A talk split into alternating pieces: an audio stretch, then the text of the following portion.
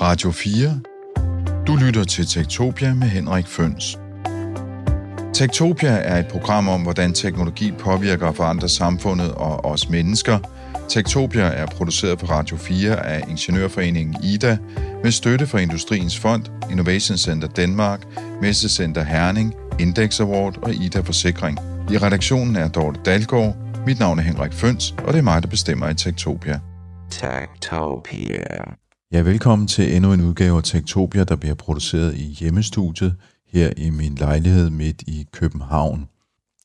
Årsagen er jo selvfølgelig den, at jeg ligesom alle mulige andre mennesker hjemmearbejder. Jeg kan ikke gå ind på min arbejdsplads. Jeg kan for så vidt heller ikke rende rundt ude på gaden. Øh, der er jo ikke rigtig noget at tage sig til, så jeg sidder bare her og laver radio. I sidste uge der kiggede jeg på, hvordan man fjernarbejder, hvordan man kan sidde hjemme og arbejde, hvilke værktøjer man kan bruge, og hvilke faldgrupper der måske er i det, og hvordan man kan være socialt isoleret, eller hvordan man kan være sammen med sine kollegaer over nettet, selvom man sidder derhjemme alle sammen. Og det ledte faktisk til en idé om, at øh, måske er vi mere sårbare over for hacking og andre ting, når vi nu flytter alle vores ting hjem i privaten.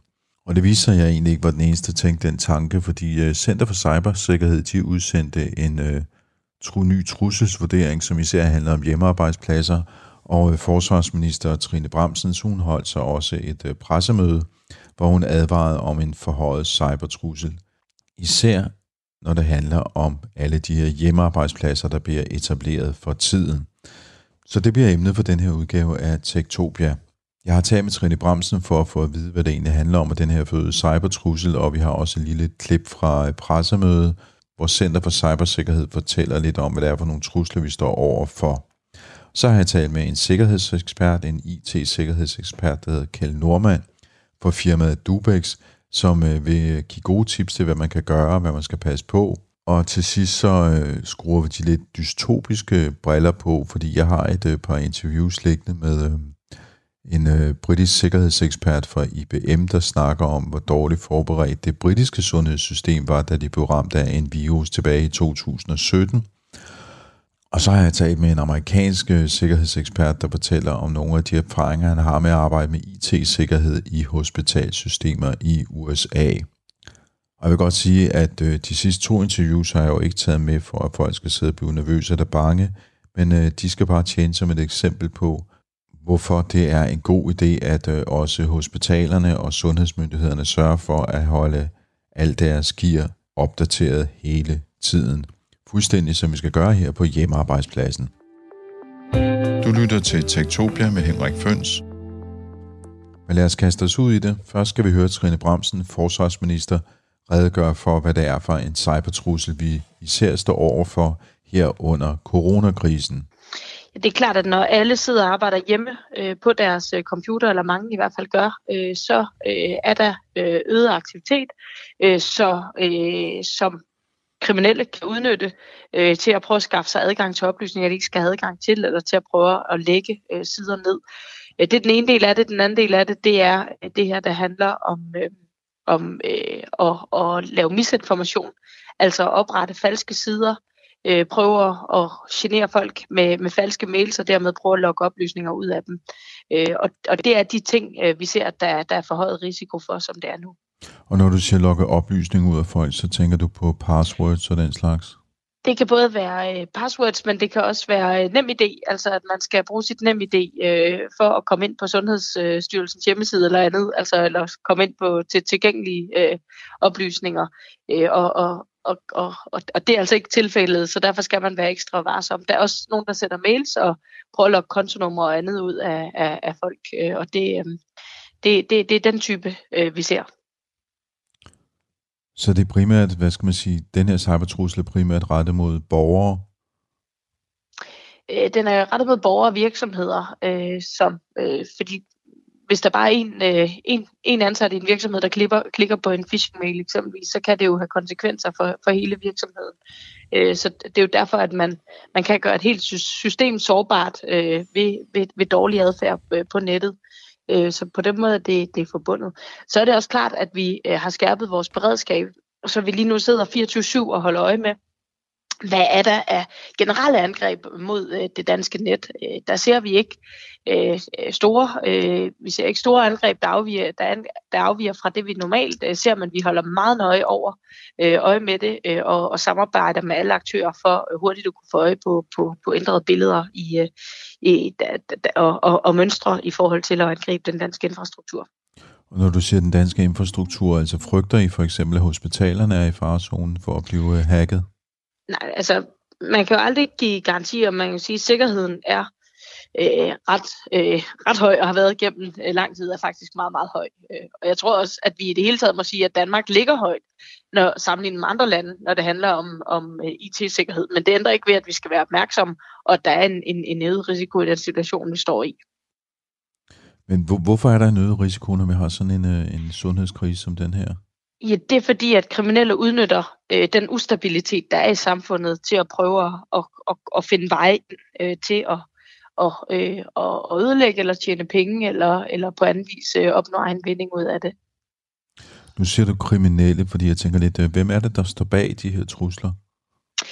Det er mange forskellige, øh, og øh, nogle gange ved vi jo heller ikke rigtig, hvem, hvem det er, men altså det, det kan være alt lige fra, fra, øh, fra nogen, der, der prøver at få få penge ud af det, altså dermed prøve at lokke folks kontonummer ud af dem, til nogen, der ønsker at skabe ustabilitet i vores samfund, og dermed har et højere ærne.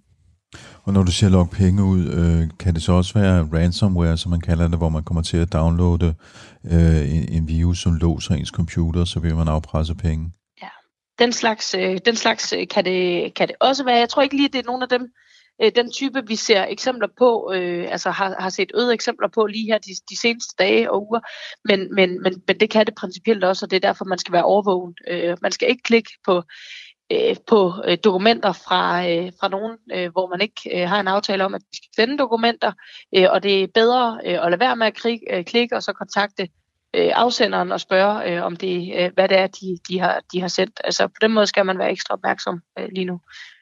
Og nu er du faktisk inde på anbefalingerne. I har også øh, I har udsendt en række anbefalinger. Ja. Hvad, hvad, hvad går Jamen, de på i store træk? I stor træk går de på at skærpe opmærksomheden og egentlig følge de regler, som jeg håber, at alle følger i, i dagligdagen også, men man skal bare være ekstra opmærksom på dem øh, nu. Øh, og det er, at man slår sin VPN til, når man sidder der og arbejder derhjemme, at man sørger for at lave opdateringerne på sin computer, og at man bestemt ikke klikker på noget, øh, som, hvor man ikke kender afsenderen, eller hvor man ikke har en aftale med afsenderen om, at de skulle sende dokumenter, som, man skal, som, som der skal åbnes. Så det handler om at være påpasselig, ligesom når man bevæger sig i det offentlige rum? Man skal være meget påpasselig. Øh, man skal kigge sig over øh, skulderen, øh, og i det her tilfælde er det jo så ind i skærmen en ekstra gang. Og det sagde altså forsvarsminister Trine Bramsen. Du lytter til Radio 4. På det pressemøde, hun holdt onsdag, der gik direktør for Center for Cybersikkerhed Thomas Lund Sørensen lidt mere i detaljer med, hvad det er, den her cybertrussel handler om, hvem det er, der truer os, og hvad vi skal gøre for at øh, imødegå den. Både virksomheder og privatpersoner og det offentlige. Som forsvarsministeren nævnte, så er cybertruslen meget høj mod Danmark. Og vi har derfor i Forsvarets efterretningstjeneste og i Center for Cybersikkerhed øh, skærpet vores opmærksomhed omkring trusselsbilledet. Vores cybersituationscenter er i højt beredskab, og vi holder meget skarpt øje med, hvad der dukker op af trusler og angrebsforsøg på en række af de mest centrale danske digitale netværk. Og vi har i den forbindelse selvfølgelig et tæt samarbejde med Rigspolitiets Nationale Cybercrime Center, med politiets efterretningstjeneste, og ikke mindst med de nyoprettede cyberenheder i de kritiske sektorer inden for energisektoren, for telesektoren, transportsektoren, søfartssektoren, finanssektoren og så naturligvis sundhedssektoren. Under den aktuelle coronapandemi har der talrige eksempler på, øh, at hackere misbruger den opmærksomhed, som vi har på øh, krisen, øh, til at gennemføre hackerangreb. I mange tilfælde har hackerne udgivet sig for at være nationale sundhedsmyndigheder, og de har sendt falske mails for at lokke øh, oplysninger ud af folk eller for at angribe systemer. De seneste rapporter, vi har, er, at især Italien nu er meget udsat for den her form for angreb. Hackerne er også snedige på andre fasonger i den forstand, at de opretter falske hjemmesider, øh, som handler om coronavirus, og når man besøger de hjemmesider, jamen, så risikerer man at få malware ned på sin computer. Det er også noget, vi har meget stor opmærksomhed. Vi har også set i Danmark enkelte eksempler på at udgive sig for, hvad de danske sundhedsmyndigheder ved at sende falske sms'er ud og lokke øh, os borgere til at give oplysninger fra vores NemID-konto, altså brugernavn og passwords. De forsøg de er nu øh, stoppet, men det er noget, vi skal være særlig, opmærksomhed, særlig opmærksom på. Vi er i den særlige situation for øjeblikket i Danmark, at vi øh, har lagt vores IT-infrastruktur under et ret stort pres, fordi vi nu har ændret den måde, vi arbejder på med rigtig mange, der heldigvis sidder og arbejder øh, derhjemme. Tilgængelighederne til de systemer prioriteres meget højt af IT-afdelingerne, og derfor vil der være situationer, hvor de sædvanlige IT-sikkerhedsforanstaltninger ikke kan anvendes helt som det plejer. Det drejer sig for eksempel om opdateringer på netværk, men det kan også dreje sig om andre sikkerhedsforanstaltninger, som at man skal logge ind på en særlig måde, som man ikke længere kan gøre. De to ting sammenholdt med det fokus på øh, at udnytte krisen, som hackerne har, det betyder, at der er faktisk en forhøjet risiko for vellykket cyberangreb mod Danmark for øjeblikket. Og det skal vi være opmærksom på. Center for Cybersikkerhed udgiver øh, løbende råd og varslinger omkring, hvad der sker. Øh, man kan finde det på Center for Cybersikkerheds hjemmesider, men man kan også finde det på coronasmitte.dk, som er den hovedhjemmeside, hvor man kan finde informationer omkring coronasmitten. Vi har i den her weekend offentliggjort en ny trusselsvurdering om hjemmearbejde, som indeholder rådgivning både til virksomhederne, som nu ser en stor del af deres medarbejdere sidde og arbejde uden for virksomhedens vægge, og så også til medarbejderne selv, om hvordan de kan forholde sig i forhold til at skulle sidde og arbejde hjemme. Og forsvarsministeren har i en række interviews understreget behovet for stadigvæk, på trods af situationen, at have et fokus på øh, cybersikkerheden og med udgangspunkt i Center for Cybersikkerheds rådgivning.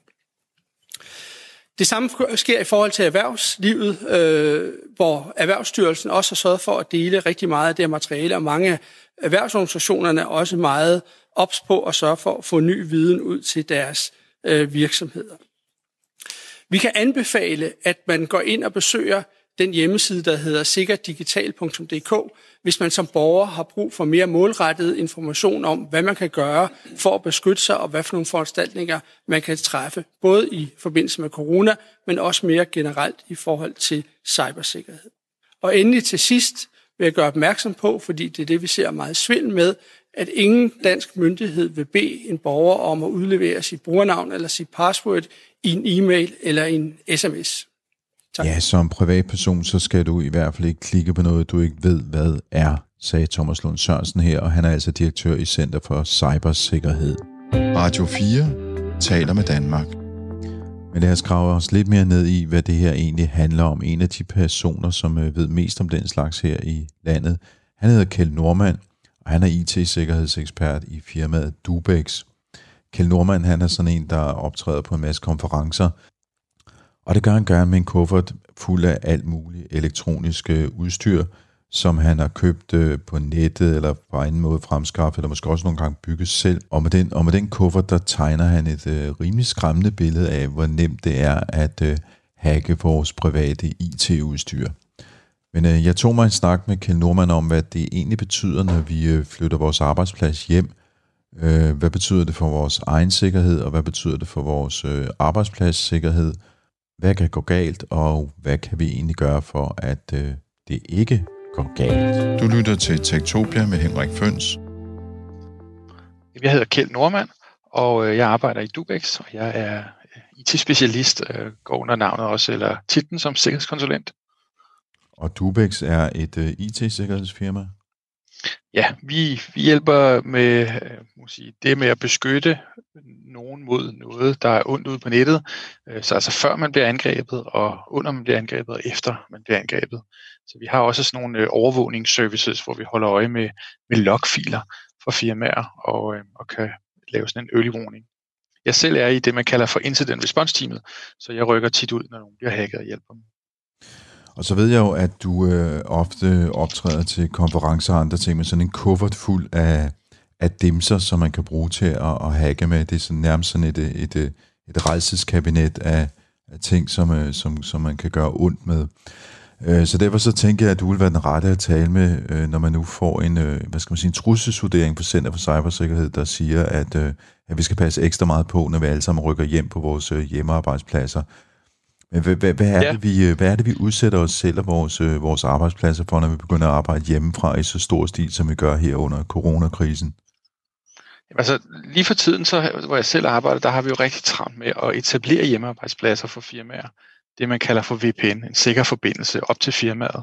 Og hvis arbejdspladsen ikke har det i forvejen, sådan et setup, så bliver man kreativ, og så åbner man op for nye funktioner, nye åbninger ind i arbejdspladsen, men måske også derhjemme åbner man op for ting i sine ruter.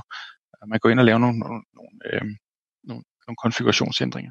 Og en ting er, at man bør skrive ned, hvad man laver ændringer, og så bør man sætte det tilbage igen til det, som man i går som han sagde var sikkert før, øh, når det her det er overstået. Men en anden ting er, at, at man gør det, og man så der åbner op for noget. Så vi ser, at der er mange kreative hacker derude, som har sat robotter i gang, der scanner nettet, som så finder de her åbninger, man laver, og begynder at angribe. Og sådan et, et fuldautomatiseret setup, som hackerne har. De mm. venter kun på sådan nogle situationer som det her.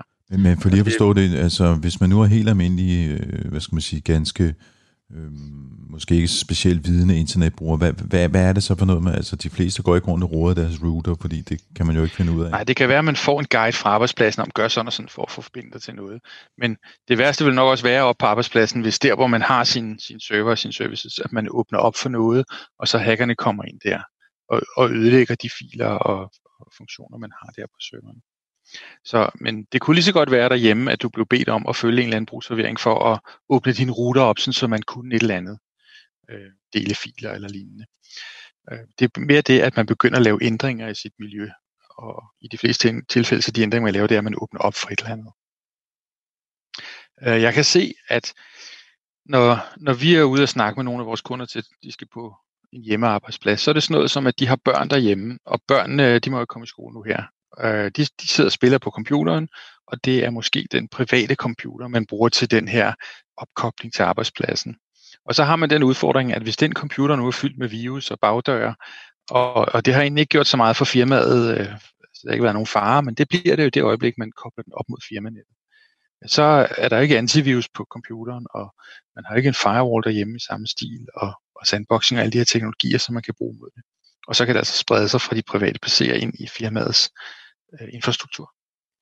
Og så ser jeg også, at øh, man bliver kreativ med sådan noget med mails. Hvis man normalt sidder op på firmaet og sender mail fra firmabaseret af, det kan man ikke, når man er derhjemme. Så har man sin egen mail, og så prøver man at arbejde videre med den. Og så vedhæfter man dokumenter og sender til hinanden, og, og der kan jo være alle mulige sensitive data i, og så skal man huske det her med, med GDPR'en, at det ikke nødvendigvis er, det ens mail derhjemme, den, når man sender det, det bliver krypteret, så andre ikke kan lytte med. Det kan jo godt være, at de kan det. Og, øh, og en af de eksempler, man ser på det, det er, at for eksempel man, kone og mand arbejder på samme netværk derhjemme, og de begge to har en eller anden sikker forbindelse op til arbejdspladsen, en VPN-løsning. Men fordi man ikke har skilt dem ad, så kan man godt se det sådan lidt logisk, at den ene PC's firmanet bliver sat sammen med den anden PC's firmanet via ens hjemmefirmanet. Det er samme segment, og det kan også være farligt, fordi så kan det jo sprede sig fra det ene firma ned til en PC, som en medarbejder har derhjemme, over til den anden medarbejder osv. Men, men skal man forstå det sådan, at, øh, at øh, to øh, VPN-forbindelser, altså de her sikre forbindelser, de, de kan blande sig med hinanden? Altså når jeg sidder her på mit arbejdsværelse, og min kone sidder to lokaler længere hen i, i dagligstuen og arbejder, og begge to på en VPN-forbindelse, så kan de på en eller anden måde blande sig, mixe sig med hinanden? Ja, det, det kan man godt. Det øh, kaldes som sådan begreb at segmentere. Lidt ligesom hvis man har vand i kælderen, og det løber ud af det hele, og der hvor der er en høj kant, der stopper det. Og segmentering er, at man laver et, et ekstra netværk, og så sætter man trafikken til at gå igennem en firewall normalt. Det har man jo ikke så tit derhjemme. Så når du kobler op med VPN-forbindelsen, så kan det kommer lidt an på opsætningen af VPN'en, så kan hele nettet blive sat sammen med det andet hele net, som din kone hun har. Eller bare hjemnettet for den sags skyld. Så dem, der sidder op på din firmaarbejdsplads, hvis det er sat forkert op, kan jo så også nå alle dine IoT-ting, du har på nettet derhjemme, og begynde at spille musik på dine øh, Sonos og, og tænde ting på dit Apple TV. Så. Og, og hvad så med de her sådan onde hacker, vi altid taler om? Hvordan, hvordan kan de komme ind og, hvad skal man sige, genere os her?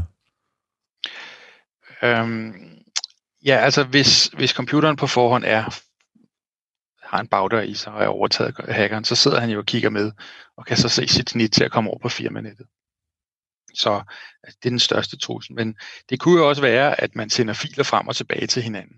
Og de filer kan jo så komme fra en hacker af, som har lavet en phishing-mail, der prøver at narre med et eller andet. du kan forestille dig, hvis det var sådan noget, øh, kender begrebet CEO-fraud, hvor man bruger at penge ud af folk, at, at op på arbejdspladsen, der gik man nok lige hen til det andet bord til økonomiafdelingen, og så spørger dem, er det rigtigt, du lige har sendt mig den her mail? Siger, nej, det har jeg ikke. Men det gør man ikke i de her tider.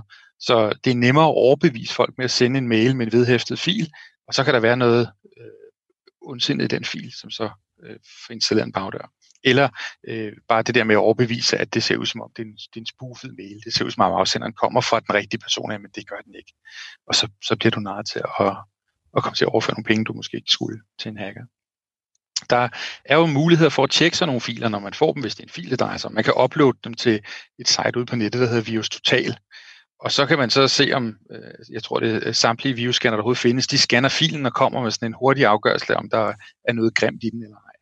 Og, der, øh, og det er jo meget smart, men, men der ser jeg også, at der er nogen, der sidder derhjemme og kommer til at uploade Word-dokumenter Excel-regneark og sådan noget, hvor der er data i, som ikke skal ud på nettet til andre. Og der skal man huske på, at, at Virus Total, der kan man købe sådan en adgang, også som hacker, til at sidde og kigge i alle filerne. Og i rigtig mange tilfælde, så ligger der sensitiv data, men også metadata, så man kan se, hvad for et, en, øh, en Word for, for eksempel version, man kører, om den er sårbar, og så kan de målrettet ramme dig og sende dig et eller andet, hvis måske også der står e-mailadresse i. Ja, det, det, det, det lyder som om, man skal tænke sig rigtig meget om, hvad, hvad, hvad det er for nogle filer, man øhm, dels gemmer og dels deler på nettet. Men, men det her, det betyder vel så også, det du siger der, er, at øhm, sensitive filer fra en virksomhed kan risikere havne på børnenes spilcomputer. Ja, og, og så også generelt, hvordan man udveksler dem. De kan også øh, havne ude på nettet, fordi man ikke lige havde en filudvekslingsmetode. Og, og mail kan man ikke bruge, fordi de, de fylder for meget. Så bruger man måske Dropbox, som kan være sikkert nok, men også alle mulige andre øh, alternativer derude, hvad man nu finder, så man kan overføre filerne i. Så ja, de, de vil i stor stil kunne komme, komme ud af der, hvor man normalt havde lukket det inden for at kunne holde øje med Nu, nu sidder vi to jo og, og kommunikerer på den her platform, der hedder Zoom som er sådan en, ja. en, en videomødeplatform, ligesom Skype, som de fleste sikkert kender, fordi den er sådan bygget ind i Microsofts Team-løsning, så den er der rigtig mange, der bruger. Hvad, øh, hvad, er, hvad er udfordringerne ved den her type video- og lydkommunikation? Ja, altså kapaciteten i det, vi bruger nu her, bliver brugt op lige i øjeblikket af alle dem, der skal til at bruge det. Det er så en ting, men de kan jo også sidde og lytte med på, hvad det er, vi sidder og snakker sammen. Så der er, ikke, der er jo ikke noget til hinder for, at de kunne optage samtalen, og så køre den igennem artificial intelligence øh, eller lignende, som kan genkende ord, og så finde det, der er det spændende, når vi har sagt et eller andet, der lige Men, passer til det. De, hvordan kan man gøre det? Altså, hvordan kan andre optage det, vi to snakker om? Jamen, de ejer jo serverne, dem, som så Zoom for eksempel. Og så også hvis, øh, hvis man er på dit netværk, eller hvis man er ind imellem dig og, og internettet, det kunne være naboen, der har hacket dit wifi, og så sidder og laver et man in the middle angreb, så kan han sidde og lytte med på det her. Og så øh, er det jo også, at øh, den anden vej, så når jeg sidder og lytter på dig, så hvis din kone siger noget i baggrunden, privat snak med hendes firma i telefonen, så kan jeg jo sidde og lytte med på det. Og måske har vi to et, et, et større møde på vores firma med mange mennesker i, ikke? og sådan vil, vil man også med lyd kunne komme til at, at fortælle ting, man måske ikke ville normalt, fordi man arbejder hjemmefra. Ja, ja, fordi en ting er, at vi to sidder og snakker sammen her, men øh, Zoom understøtter jo rigtig, rigtig, rigtig mange deltagere, og øh, folk begynder at holde, hvad skal man sige, interne møder på den her ja. platform, så der kan op, jo deltage op til 100 mennesker nogle gange, som både sidder og chatter og snakker med hinanden fra deres private ja. hjem. Ja, og det, det er et problem. Altså, ja, nu tror jeg ikke, Zoom er de værste der, men øh, ja, hvad er alternativet? Det skulle man have tænkt over inden, og det er jo så noget, man bliver nødt til at finde på ad hoc her, når man har den her krise. Ja. Jeg havde en ting, som jeg også lige tænkte på, og det var, når vi nu snakkede virus og virusscanner, så ser jeg også, at folk ikke får opdateret deres antivirus. Og den der nede i hjørnet, der står og blinker en gang imellem. Ikke? Og det samme med deres PC. Og så øh, gør det det bare også nemmere for hackerne at komme ind i den PC, hvis den er på nettet, fordi den ikke er opdateret.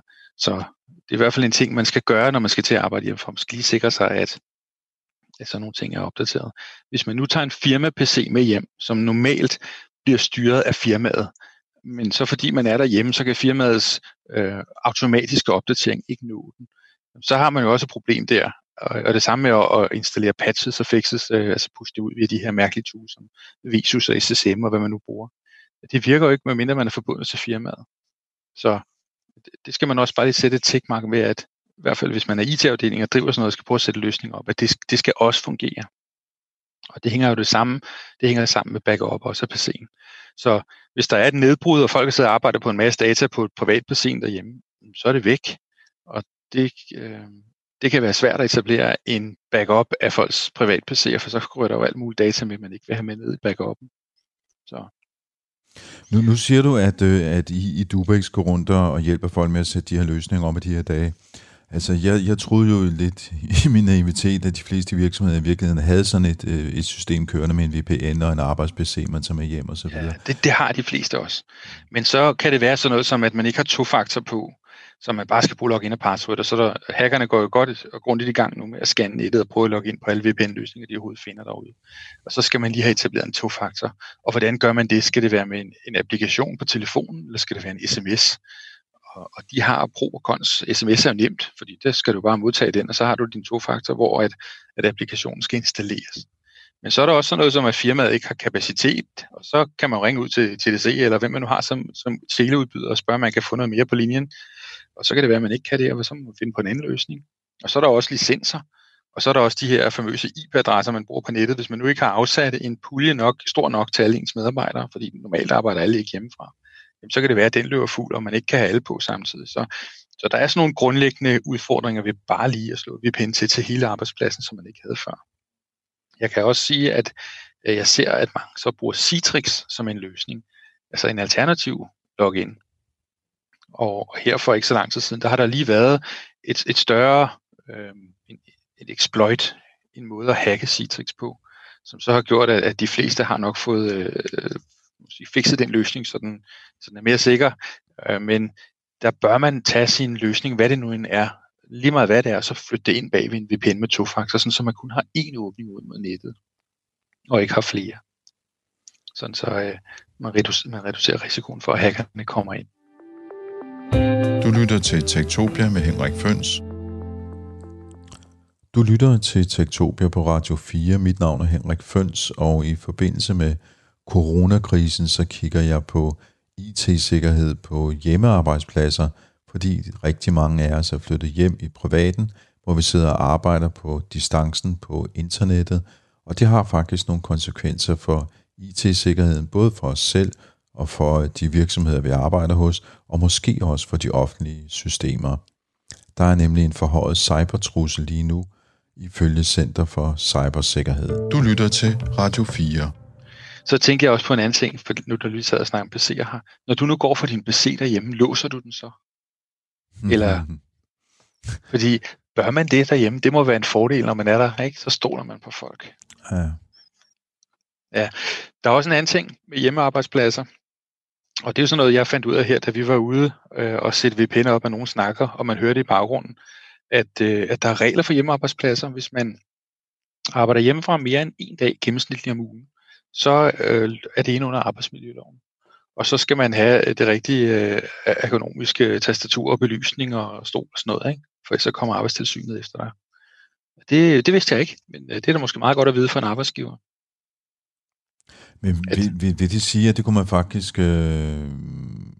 Ja, sådan her de næste 14 dage, hvor ja. vi alle sammen er i karantæne og udgangsforbud, så, så tænker jeg, så må det vel gælde, medmindre der er en eller anden speciel undtagelsesregel for det. Så skal vi alle sammen have hæve Singapore, fordi vi Ja, præcis. Så er det ud og har vi råd til det. Så. Ja, øh, øh det er i hvert fald en interessant vinkel. Kjell, Kjell Norman, ja. øh, nu, den her sådan, nye trusselsvurdering fra øh, Center for Cybersikkerhed nævner også specifikt en trojansk hest, der hedder øh, Emotet, tror jeg, den ja, hedder. Ikke? Emotet, Emotet og Trickbot, og ja, hva, altså, hva, der er jo nogle viruser, der virker bedre end andre. Ja, undskyld. Jamen, man skal bare se det sådan, at, at ja, de, de nævner den, men, men hvorfor? Øh, nok fordi den er mest aktuel, og der er mest af. Men, men virusverdenen i dag er ligesom en forretning, så hvis man kan få en lille stup ind på en computer, der, der, der kan hente noget ned, så øh, kan det godt være, at, at dem, som har fået inficeret computeren, det her lille, det lille mini-program, ikke ved, hvad den skal bruges til computer. Fordi hvis du er i, i, øh, i Rusland for eksempel, og man har lavet en øh, trojansk øh, hest, eller sådan en, en, en applikation, der stjæler dine bankoplysninger, øh, og den er til, til tyske banker, eller danske banker, så er der jo ingen grund til at køre den på andre landes computere, så kan man så detekte keyboardet. Ikke? Så øh, hackerne, der lægger noget ind, de ved ikke altid, hvad det skal bruges til, men de er så begyndt at sælge den adgang ind i computeren til andre, som så har et formål. Så nogen vil lægge hjemmesider ned med DDoS-angreb, og andre vil lave bankapplikationer, og andre igen vil, vil kryptere harddisken, så du skal betale penge for at få den. Det ved man ikke, hvad, hvad de vil bruge den til. Øh, så, så, så det er sådan lidt øh, det der med industrien, at nogen, nogen inficerer, og nogen bruger det. Og der, der er Emotet ret aktiv, og det samme med den type virus, der hedder Trickbot. Jeg ved ikke, om man skal, man skal gå i detaljer mere med dem, hvad de kan og gøre, altså, men det, det er derfor, de nævner dem, fordi der er mange af dem, og de kan bruges til mange ting. Hvordan, øh, hvordan opdager man dem? Altså, hvordan finder jeg ud af, om jeg har sådan en liggende på min computer, for eksempel, eller hvis det, jeg brugte mit barns spillecomputer? Altså de, som udgangspunkt, når man laver sådan noget virus og får det ind på din computer, vil man gerne ikke opdages. Og man vil også gerne ikke genere dig, fordi at jo længere tid man kan være der, des længere kan man bruge din computer og millioner andre, hvor man er på, som en host til det, man gerne vil lave ulykker. For eksempel at sende spam-mail ud. Så, så de vil gøre alt for, at du ikke opdaterer dem, eller øh, op, opdager dem. Og nu sagde jeg opdatere her ved en, en, en Freudian slip, og det er det, der ligesom er humlen, man skal opdatere sine antivirusprogrammer. Og hvis man så har et antivirusprogram, som virusen har detektet, man har, og har slået opdateringsfunktionerne fra, og den så når man prøver at opdatere den på over, siger, det kan jeg ikke, eller så siger den måske, der er ingen opdateringer, og det har der ikke været et halvt år, ja, så er der jo et eller andet galt. Så kunne man øh, afstallere og installere igen, det begynder, begynder at blive lidt bøvlet for en almindelig bruger at sidde og gøre det her. Øh, det er altså måden, man opdager det på, det er ved at, at installere en antivirusprogram, øh, et antivirusprogram, hvis man ikke har det, øh, og opdatere den, og så se, at opdateringen virker. Der findes også en side ude på nettet, som hedder fishtank.com. Der kan man gå ud og kigge, og så kan man se de aktuelle phishing-kampagner, der kører derude. Og så får man et lille billede af, hvordan det ser ud, når folk får mailen, og man ser også et billede af, hvordan det ser ud på nettet, hvis de bruger narre en på en, en url, man er kommet ud på. Og så kan det være, at man kan genkende noget, man har været faldet i på et tidspunkt. Så det er i hvert fald et godt sted lige at, at, at sådan stikke fingeren i jorden for at se, hvad det er, hvor meget uh, ransomware phishing er derude. Det er et udenlandsk site, så det, det står ikke på dansk, det står på engelsk. Og, og der kan man så se, øh, øh, hvis man er i tvivl om en e-mail, man har fået eller et eller andet. Ja, altså det, den e-mail vil jo indeholde et link. Det kan man klippe ud, det link, uden at trykke på det. Og så kan man uploade det til Virus Total, som jeg nævnte før. Og så kan man se, få en, sådan en, en verdict fra dem af, her nu, om den er farlig. Det er ikke ens med at den ikke er det. Fordi at lige når noget er nyt, så kan det godt være, at det ikke kan detektes som farligt. Hvis man laver en virus i dag, så er viruser øh, polymorfiske. Det vil sige, de ændrer sig deres udseende. Måske ikke funktionalitet, det kan de også, men, men hver gang de kører, så man kan ikke lave en mønstergenkendelse af dem. Man bliver nødt til at prøve dem af, og så køre dem. Og det er det, øh, den her teknologi, der hedder Sandbox, normalt bliver brugt til. Det kan ses lidt ligesom sådan en mundskænk, man havde i gamle dage med kongen hvor at, at han smagte på maden, inden kongen fik den. Og så hvis han dejsede om på gulvet, så skulle kongen selvfølgelig ikke have det. Men her så er det bare filer i stedet for. Så når du downloader en fil, så rører den lige igennem sandboxen først. Og, og det kunne være virusscanneren, der havde det indbygget i. Så det kunne være noget, der var ude på nettet, der, altså i en eller anden cloud service hos antivirusudbyderen. Og så åbner de filen, og så hvis det er en PDF, et PDF-dokument, og det sletter hele harddisken for eksempel, eller begynder at sende alle mulige filer ud på nettet, så kan sandboxen se, det sker, og sandboxen går måske også i stykker, når det sker. Den ødelægger den måske. Men det gør ikke noget, for sandboxen er beregnet til det, så den bliver bare slukket og tændt, og så er den, ligesom den var før. Den ved, at filen er farlig, og så får du den ikke, og så er man blevet reddet med det. Så det vil være en fordel i de her tider med, med polymorfiske viruser og med ukendte ting, at have en eller anden form for sandbox-funktion i sin antivirus. Så øh, der kan man jo kigge på, om det er på listen, og så hvis ikke, så vælge et antivirusprodukt, hvor det er på. Kunne du ikke lige forklare igen, hvad en polymorf virus er? Jo, altså hvis, hvis for eksempel 2 plus 2 er 4, jamen så er 3 plus 1 er også 4. Så indholdet af virusen er et regnestykke, er, er noget, noget kode, men det gør det samme. Det ændrer sig bare hver gang, at virusen kører. Hver gang virusen spreder sig selv fra din computer til min computer, jamen så vil den se anderledes ud. Og det gør så, at jeg kan ikke tage et mønster og holde op og så sige, kan jeg finde det her mønster nogen steder, så har jeg i hvert fald fundet en virus, fordi den ændrer sig. I, i gamle dage, da man havde viruser, øh, som var mønsterbaseret, man fandt med mønstre, så skulle man hente en mønsterfil ned til sin antivirus, altså til sit antivirusprogram. For eksempel en gang i timen eller en gang om dagen. Og den fyldte ret meget. Og hvis man var et stort firma, så fyldte det så meget, at det fyldte hele netværket op. Altså båndbredden blev brugt op af, at folk hentede de her virusdefinitionsfiler ned. Fordi der var så mange viruser derude, man skulle genkende. Og sådan øh, har man haft nogle udfordringer med, med virusscanner over lang tid, som man har prøvet at løse Og løsningen første gang, man prøvede at løse det, var, at man i stedet for at scanne hele filen igennem efter mønstre, så, øh, så kunne man løbe en, en matematisk algoritme hen over filen, og så kunne den lave noget, man kalder checksum, ligesom et fingeraftryk på filen. Og så havde man baser, øh, eller lange lister af fingeraftryk i stedet for. Så man vidste ikke øh, specifikt, hvad virusmønstret var, men man vidste, at de filer, der var inficeret, de så sådan og sådan ud. Så kunne man sammenligne de her lister i stedet for. Så gik det hurtigt igen. Men problemet var, at dem, der laver viruser, de blev ved med at lave nye viruser. Og, og da det polymorfiske begreb blev introduceret til virusskriverne, dem der producerede det, jamen så, så voksede mængden af mønstre jo helt vildt. Og så blev man nødt til at lave om på det igen, hvordan man scanner viruser. Så i dag, der bruger man stadigvæk det der med fingeraftrykket på filer så man kan genkende en fil. Den, hvis du ændrer det mindste inde i filen, så vil fingeraftrykket, tjeksummen, det vil ændre sig. Så det bruger man stadigvæk, men så i stedet for at, at downloade store lister af mønstre, så laver man faktisk et navneopslag ud på nettet. Så man tager fingeraftrykket, som i virkeligheden er øh, en, en række bogstaver og tal, sådan en hash kalder man det også. Og så putter man punktum, for eksempel øh, uh, trendmicro.com eller Symantec, eller hvad nu viewscanneren hedder, øh, bagved, og så slår man det op ud på nettet og ser, om det findes. Og så har de her antivirusproducenter, de har så server, der står og tager imod navneopslaget. Og hvis det er en virusfil, altså et fingeraftryk, der, der er en virus, så melder den tilbage og siger, pas på, farlig, og hvis ikke, så siger den bare, den kender jeg ikke. Og hvis den så siger det, så kan det være, at den skal over sandboksen og, og kigges igennem. Eller også så må man leve med øh, chancen for, at den ikke er farlig. Og det der med at leve med, der er der et lille tip, fordi at der er jo andre, der får den samme fil. Det kan godt være, at den er polymorfisk. Det kan også være, at de har lavet en kampagne, hvor de har sendt filen ud, så den er main til, til alle dem, der har fået den lige nu. Alle har det samme mønster. Og hvis der så bare er en, der får startet den op, eller får den over i sandboksen og startet op for den sags skyld, men altså den bliver fundet, at den er farlig, fordi den laver ulykker, så ryger det ud i skyen til alle andre, der får den viden. Så når man uploader den fil der, man, er, man har fået på mail til Virus Total, jamen så er fingeraftrykket kendt, og så kan de fortælle en, at man skal være med at åbne filen. Og, og, og tricket her er så, at man bare venter lidt med at åbne sine filer. Altså hvis man udskyder og, og åbne den op bare et par timer, så er man bedre sikret, fordi så er, der, så er den mere kendt derude. Vent med at åbne din mail, øh, vent med at åbne attachmentsene, så bliver det kendt derude i antiviruser og i sandboxer og alle de andre teknologier, der er. Og så er man bedre sikret, i stedet for at være den første til at klikke på filen. Øh, nu handler alt det her om software. Hvad, hvad hvis man har noget forskellige hardware i sin bolig? Skal, er der noget, man skal være påpasselig med ikke at tilslutte? Eller?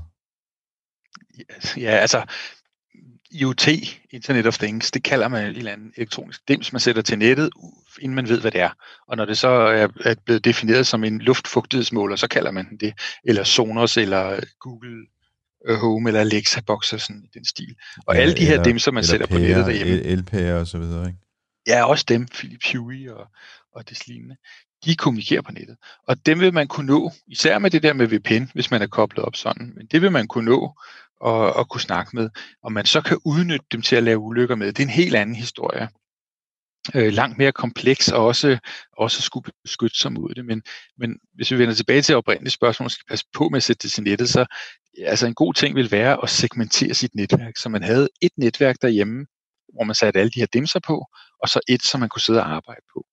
Men udfordringen ved at gøre det og segmentere, det er, at hvis du sætter din Sonos højtaler, eller hvad du nu har, som du skal kunne, kunne snakke med med din telefon på et netværk, og telefonen på det andet, så kan de jo ikke snakke sammen så skal man ind og være firewall-mand og lave firewall-regler og få, få de her segmenter til at kunne snakke sammen. Og det er en, noget af en opgave. Så øh, de fleste ender jo med at have et stort netværk derhjemme og sætte det hele til. Og, og så man så skal være bange for det eller ej, det kommer jo an på mærket og, øh, og sårbarhederne i den her hardware. Og hvis man er virkelig sølvpapirshat, så kunne man godt være bange for, at, øh, at russerne og kineserne og amerikanerne den sags skyld spionerer på en med det hardware, man sætter til. Og, øh, ja, så kunne man gå ud og købe mærker efter de forskellige lande, så man købte et mærke, der var produceret i det land, man nu stod mest på. Men altså, øh, ja, den almindelige forbruger, der sætter hardware til, de skal være bange, men altså, de kan nok ikke gøre så meget igen ved det. det øh, måske køb det, der er købt mest af derude, fordi hvis der så er andre, der også bliver kompromitteret, eller er dygtige øh, øh, sikkerhedsfolk eller hacker af hardwaren, så kan de jo gå ind og kigge ind i den og se, om der er et eller andet farligt, og fortælle alle andre om at sige, hov, du skal ikke købe den her. Der er en bagdør i. Hvad hvis man bruger sådan et netværk i sin bolig, som er sådan et mesh-netværk, hvor man har sat nogle antenner rundt omkring i boligen for at forlænge netværkets, øh, altså wifi'ens rækkevidde? Er man så i... Selve, selve wifi'en er, skal man ikke være så bekymret for igen, den, den kan godt hackes. Altså, øh, det er ikke svært, og når man har en fast kode på wifi'en, og så øh, forsøge at hacke den. Man kan bruge et angreb, der hedder en øh, brute force angreb, hvor man tager en ordbog, og så prøver man alle ord af, og kombinationer af ord af, og lidt bogstaver og, og tal, man putter foran og bagved. Så kan man være heldig at gætte dit kodeord. Så der er egentlig bare humlen, at jo længere kodet er, des øh, mere sikker. Hvis man kommer over øh, 32 karakterer i sit øh, kodeord til sin wifi, så tager det så lang tid, så at øh, de fleste de giver op. Med mindre man har valgt sådan nogle standardord selvfølgelig, ikke? Som, som hest, hest, 1, 2, 3, 4 eller, øh, eller lignende. Så, men, men at forlænge wifi'en skal man ikke være så bekymret for. Med hensyn til mestnetværk, så nu sagde du selv de her pærer fra før af, ikke? og der har der lige været en sag ud om, at Philips Hue øh, og andre type pærer, som snakker sammen over det her mestnetværk, de kan hackes. Og så vil naboens pærer kunne hackes, og så vil man kunne hoppe igennem den over til dine pærer og komme ned på dit lokalnet, dit, dit wifi, fordi det de er også sat til, og så vil man kunne have et løs på din computer. Men altså, øh, ja, vi er ude i sådan nogle ting, som du har svært ved at gennemskue og opdage som privatforbruger, indtil det er gået galt selvfølgelig. Så skal du nok opdage det. Så skal man gå og være bange for det? Mm, jeg vil hellere sige, øh, køb de produkter, som er kendte, og så når der er nogle opdateringer til dem, så sørg for, at de bliver opdateret. Så sådan nogle pærer har firmware inde i sig, som er, som er software, som er programmer, selvom det er noget hardware, man sætter til, sin, øh, til sit netværk. Og det der firmware, det bliver opdateret en gang imellem, når, øh, når man kører den funktion. Og det kan bare være telefonen, at man har et program på til Philips Hue, hvis det er dem, som popper op og siger, oh, jeg kan se, at alle dine pærer, de skal have en opdatering, så skal man gøre det. Hvis man nu ikke har installeret programmet på telefonen, men bare bruger en knap over på væggen, så vil man aldrig få opdateringen. Så det sætter jo altså nogle tekniske krav til de brugere af, af de her ting, man sætter til nettet derhjemme. Som, det er måske ikke fair, at de ikke bare auto-opdaterer sig selv, de her dimser. Det kunne man så også lede efter, nogen der gjorde. Eller spørge om det, når man køber det nede i butikken. Ja, det, det begynder vi jo lidt en jungle, det her. Jo mere jeg spørger, så jeg næsten ikke spørger mere. Jamen, sådan er det. er jo IT, når det er værst eller bedst. Ja, så. fordi jeg tænker også på, fordi vi snakker jo ret meget nu om, øh, om stationære, eller hvad skal man sige, øh, rigtige computer. Men hvad nu, hvis man begynder at arbejde via sin øh, telefon eller sin, øh, sin iPad for eksempel, som jo er en helt anden type apparat? Altså er man så udsat for de samme øh, risici? der er jo forskellige typer telefoner og iPads, og operativsystemet inde i telefonerne og iPad'en er også forskellige. Så som udgangspunkt, hvis man arbejder med Apple, med iOS på henholdsvis telefonen og iPad'en, så har de gjort rigtig meget for at sikre operativsystemet. Det er meget svært at være hacker og lægge bagdør ind i det. Og øh, modsat det, så det kan heller ikke åbnes op, sådan så man kan sige, jeg vil godt have en dårligere sikkerhed, jeg åbner det op, og så kan jeg lægge alt muligt ekstra ind. Det kan man på Android baserede telefoner og tablets. Og, øhm, og der kan man så sige, hvis man har det, den type, og man har åbnet dem op, så man kan lægge tredjepartsprodukter ind, som ikke er godkendt af det ene eller det andet, jamen så har man også en højere sandsynlighed for, at nogen kan lave ulykker på den. Og når man sidder og arbejder på telefonen og læser mails, så øhm, kan man gå på et wifi ude på, øh, på caféen, ude i byen. Og der kan jo godt sidde nogen på det wifi og lytte med. Og det er jo det samme, om man har en Android eller en iOS-telefon. Så når man så kommunikerer over det og sender mails, så skal man helst bruge et mailprogram, som krypterer mailen. Så hvis man bruger en webmail, som for eksempel Gmail, jamen så er det HTTPS'et, det er krypteret, så kan de ikke lytte med. Hvis man bruger en eller anden shady business, eller øh, hvad hedder det, shady øh, service derude, som man ikke lige øh, som ikke er god nok, godt nok sikret, så kan det jo godt være, at man kommer til at ligge nogle data ud, når man sidder og arbejder på telefonen. Eller at de kan komme ind på det wifi på telefonen og lægge, lægge, lægge ting ind. Eller for eksempel bare lave om på navneopslag. Så når du skriver www.dinbank.dk, øh, så er der nogen, der har lavet om på den, den navneserver, der vil slå det op og give dig en IP-adresse, så du kommer ud på den. Så, så den giver dig en forkert adresse, og så ryger du over på hackerens server i stedet for. Så det at være mobil og ikke være på sit eget netværk, det kan være en, det kan være en far i sig selv, fordi man ved ikke, hvad det er, der er derude i det netværk, man kobler sig op mod. Der kan man så også bruge VPN på, både på telefon og tabletten. Og det, og Gør det er man så, det, så en god idé, hvis man for eksempel sidder på en café og arbejder? Ja, som, som udgangspunkt vil jeg sige, at man bør faktisk altid køre VPN, når man er ude i byen med sine mobile devices. Hvis de der VPN-providers, der hvor man kører sig den service, de så ikke er særlig flinke mennesker, så kan de sidde og kigge med på ens trafik, for det terminerer, din trafik stopper deroppe, og så bliver det sendt ud derfra, ud på nettet, videre ud til øh, der, hvor du nu gerne vil have det sendt hen. Så, øh, men jeg har, jeg har altid VPN på min maskine, og, eller min tablet og min telefon, når jeg er ude, og det slår jeg til. Og, øh, og det fungerer sådan, at når jeg kommer ind i firmaet er, så slår det sig selv fra og går på firmaets netværk. Og så er man så sikker, som man kan være.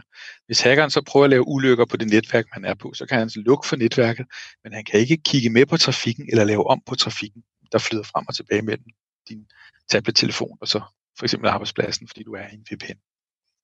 Så det er øh, et godt råd. Øhm, Kjell Norman, til allersidst, hvis du skulle give tre hurtige råd, som folk skulle følge, for at føle sig mere sikre, når de er hjemmearbejder i under coronakrisen, hvad skulle det så være? Øh, installere VPN op mod der, hvor du nu arbejder på arbejdspladsen, og to-faktor til alt, hvad du laver, hvor du logger på hen, også hvis det ikke er arbejdspladsen, men alt med to-faktor, og så opdatere øh, operativsystemet og antivirusen. Det vil være det, det mest vigtige at få gjort.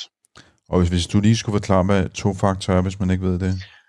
Det er ligesom nem idé. Øh, man er nede på biblioteket, man logger ind for at læse sin mail eller gå i, på borger.dk, og så, så popper den op og siger, hvad er det login og password? Det giver man. Det er der en, der lurer hen over ryggen på dig. Og så popper den op igen og siger, hvad er din tofaktor? Så tager man sin telefon frem, og så, så swiper man sit nem idé på telefonen, eller man finder sit lille papkort frem. Så det er altså noget, man har på sig. Og når du så cykler væk fra biblioteket af, og ham der hackeren, der har kigget over skulderen, han prøver at logge ind igen med login og password, som han kan huske, så har han jo ikke telefonen. Han har ikke dit nem ID-kort. Han har ikke din to-faktor. Så to-faktor er bare noget ekstra, der skal til, som du har på dig. Kjell Norman, tak til dig. Kjell Norman, øh, IT-sikkerhedskonsulent hos øh, Dubex, som lige nu har travlt med at rende rundt og hjælpe folk med at blive sikre på nettet, når de sidder derhjemme. Tak fordi du vil gøre os klogere på, øhm, på øh, hvordan man gør, og hvad man skal holde øje med, og hvad truslerne egentlig er derude. Ja, jamen det var så lidt. Radio 4 taler med Danmark. For nogle måneder siden, der snakkede jeg med Felicity March, der er IT-sikkerhedsekspert hos IBM. Hendes øh, opgave er ikke at øh, finde virer hos øh, virksomheder eller private mennesker. Nej, hendes opgave handler om at genetablere IT-systemer og data hos virksomheder, efter de er blevet hacket. Hun fortalte mig, at rigtig mange store virksomheder, faktisk stort set alle store virksomheder i Europa, er rigtig dårligt forberedt. De er simpelthen ikke klar til at kunne genetablere deres virksomhed, hvis den er blevet hacket, og hele deres infrastruktur er blevet ødelagt, og deres data er forsvundet. Og så sagde hun til mig, lad mig give dig et eksempel. Og eksemplet, ja, det var det britiske hospitalsvæsen. And it's that bad. It's that bad. I haven't found a company in 2018 or 2019 that I personally believe couldn't recover from a major technology outage or a cyber incident, which is really, really scary. We need to wake the world up, and I genuinely believe genuinely believe that we're walking into a perfect storm. You use the term scary. Mm-hmm. I mean, it is kind of scary because it seems like the whole society is sort of, it could break down. Yeah. Well, uh, let me give you one example. So the NHS in the UK was hit with WannaCry and they had to turn their systems off, and 19,000 people had their appointments rescheduled, roughly three to six months later. Now, that's 19,000 vulnerable people and what we found is, in fact, I know one person who's now dying of terminal cancer because they weren't diagnosed in time. So the NHS... I 2017 der herrede virusen WannaCry. Det var et stykke ransomware, som lagde sig på folks computer og låste dem, og så skulle man betale en løsesum for at få låst den op igen. En af dem, der blev hårdest ramt, det var det britiske sundhedssystem. En masse hospitaler i England, de måtte lukke ned, og 19.000 mennesker, de fik lagt deres konsultationer om. De kunne simpelthen ikke komme til de konsultationer, de skulle komme til på hospitalerne, før efter et sted mellem 3 og 6 måneder senere. Felicity March fra IBM, hun siger, hun kender i hvert fald en person, der dør af cancer, fordi vedkommende ikke blev diagnostiseret i tide. De britiske sundhedsmyndigheder, NHS, National Health Service, siger, jamen vi blev hacket, så vi kan ikke rigtig gøre noget, men som Felicity Mars siger, de skulle virkelig have sagt, vi har ikke opgraderet vores Windows XP-maskiner, og det er jo så et stykke temmelig gammel software, Windows XP. Og det gjorde, at vi havde en sårbarhed i vores IT-system. got companies that have boxes on the wall but they've never opened them to see what happens so we're not making sure that the world is resilient so going back to the nhs when does it become um, when does it become serious? When it's human impact? Because 19000 people were impacted. I know one person who's now dying but can you imagine how much suffering extra suffering? Is that the hacker's fault? Is it the nhs for not upgrading their systems? Or is it just a fact of life? Or does it should it be in the future making sure that people if they are offering services to the to to the public and giving service to the public ensuring that they have that level of resilience to make sure that they can um, defend against this new attack vector Nu er det ikke fordi, man skal sidde derhjemme og blive øh, bange for, at de danske hospitaler de bliver hacket, og vi ikke kan få behandling for coronavirus. Men Felicity Mars har en pointe, og det går ud på, at mange store virksomheder eller offentlige institutioner ikke er forberedt på at blive hacket, og derfor kan have svært ved at øh, komme op og køre igen med deres systemer. Og derfor giver det god mening at råbe vagt i gevær om cybertrusler, fordi vi er lige nu i en særlig situation. Den amerikanske IT-sikkerhedsekspert Bo Woods, han har også beskæftiget sig med cybersikkerhed i sundhedssektoren i firmaet I Am The Cavalry, og de har lavet med en række anbefalinger til sundhedspersonale, som ikke bare handler om, at man skal vaske sine hænder i sprit, men at man faktisk også skal være rigtig opmærksom på IT-systemerne. You know, we often hear that you know hacking has never killed anyone or no one's died through through hacking, um, but the more that we try and look into the root cause of some of those beliefs, the more we find that we just don't have the data to be able to say.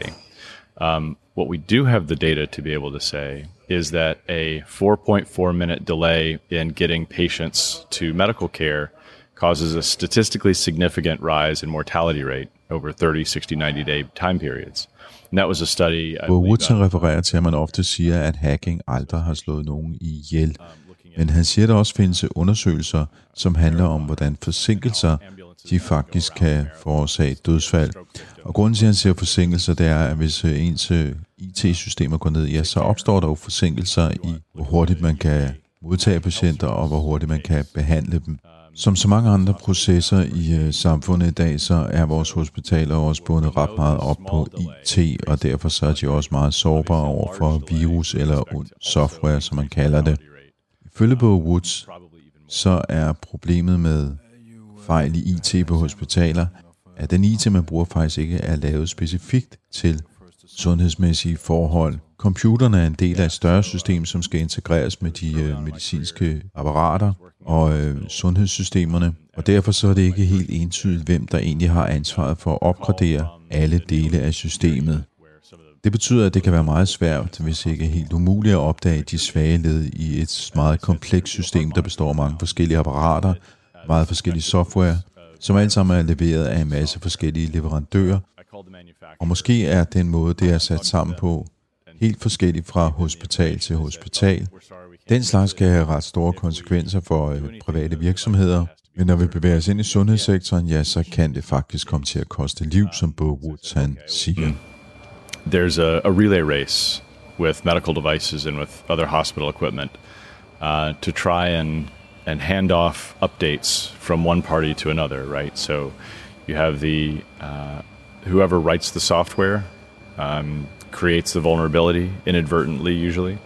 They then pass it on to uh, up the chain to someone who may be pulling in that piece of software into a medical device where the software was never intended to run in a medical device.